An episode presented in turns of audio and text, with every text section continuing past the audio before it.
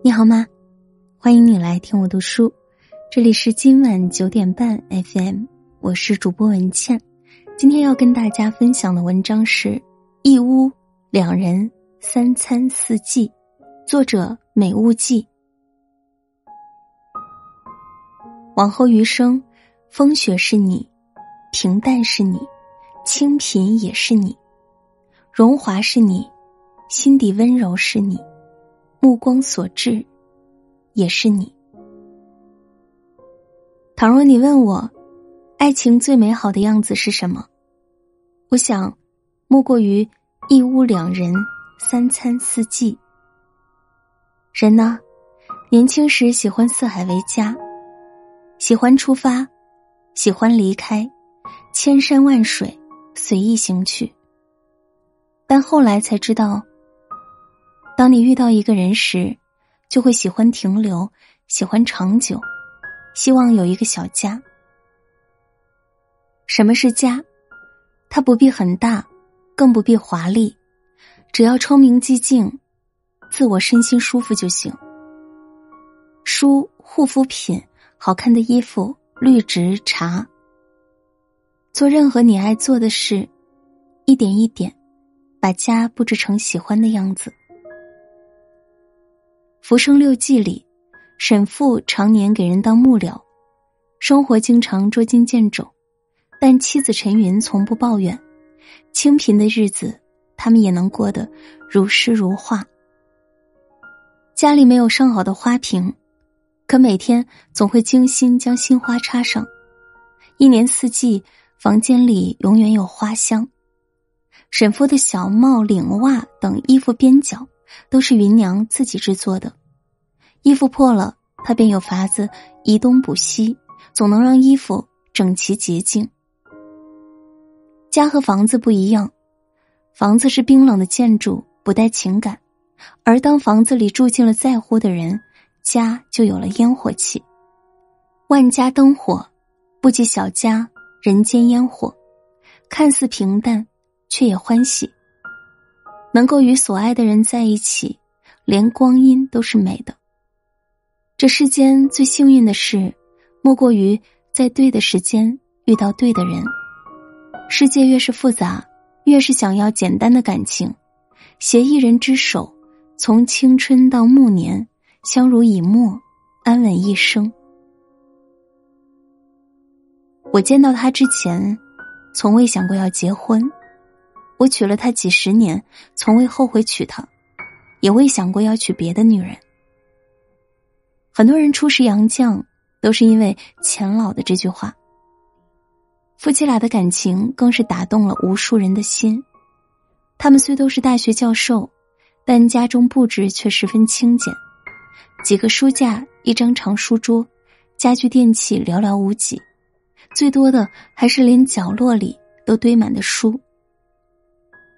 杨绛先生曾说：“简朴的生活，高贵的灵魂，是人生的至高境界。内心充盈的人，爱情往往也十分简单。有家人相伴，又能专注于所爱的事业，这些对他们来说就已足够。”喜欢木心的小诗：“从前的日色变得慢，车马邮件都慢，一生。”都只够爱一个人。爱情最深情的告白，是细水长流的携手到老，即便粗茶淡饭、修篱种田，只要有你陪伴就好。有人说，成年人的爱情，不再只是你侬我侬的浪漫，而是厨房餐桌旁柴米油盐的琐碎温暖。有爱的家，厨房里时常热气腾腾。不管外面的风多大，推开家门就能闻到饭菜的香味。清晨去熙熙攘攘的早市上，挑选新鲜的蔬菜，买许多食材，塞满冰箱，然后开火做饭。一人炒菜，一人熬汤，自制小火锅、青椒小炒肉、番茄煮鸡蛋、冬瓜炖排骨。从前不会做饭的两人，也学会了炸、炒、煎。炖煮，找到了做饭的乐趣。黄磊曾说：“我能想到最浪漫的事儿，就是给孙俪当一辈子的黄小厨，那些细碎的爱情就流淌在一日三餐、一蔬一饭中。漫长的岁月里，爱情总会以美食的名义，让我们明白这人世间只有经历过酸甜苦辣咸，才能找到更重要的滋味儿。一蔬一饭皆是生活，一勺一菜。都是爱，和爱的人每天一起吃饭，就是最好的陪伴。用温柔当佐料，保持对生活的热忱，把那些两个人的平凡日子过得热气腾腾。岁月两个字，写起来简单，听起来悠远。花开有姹紫嫣红，花落有润地无声，一年四季各成风景，而这些风景。要和另一个人一起看，才是良辰美景。有你在，春华秋实，夏蝉冬雪。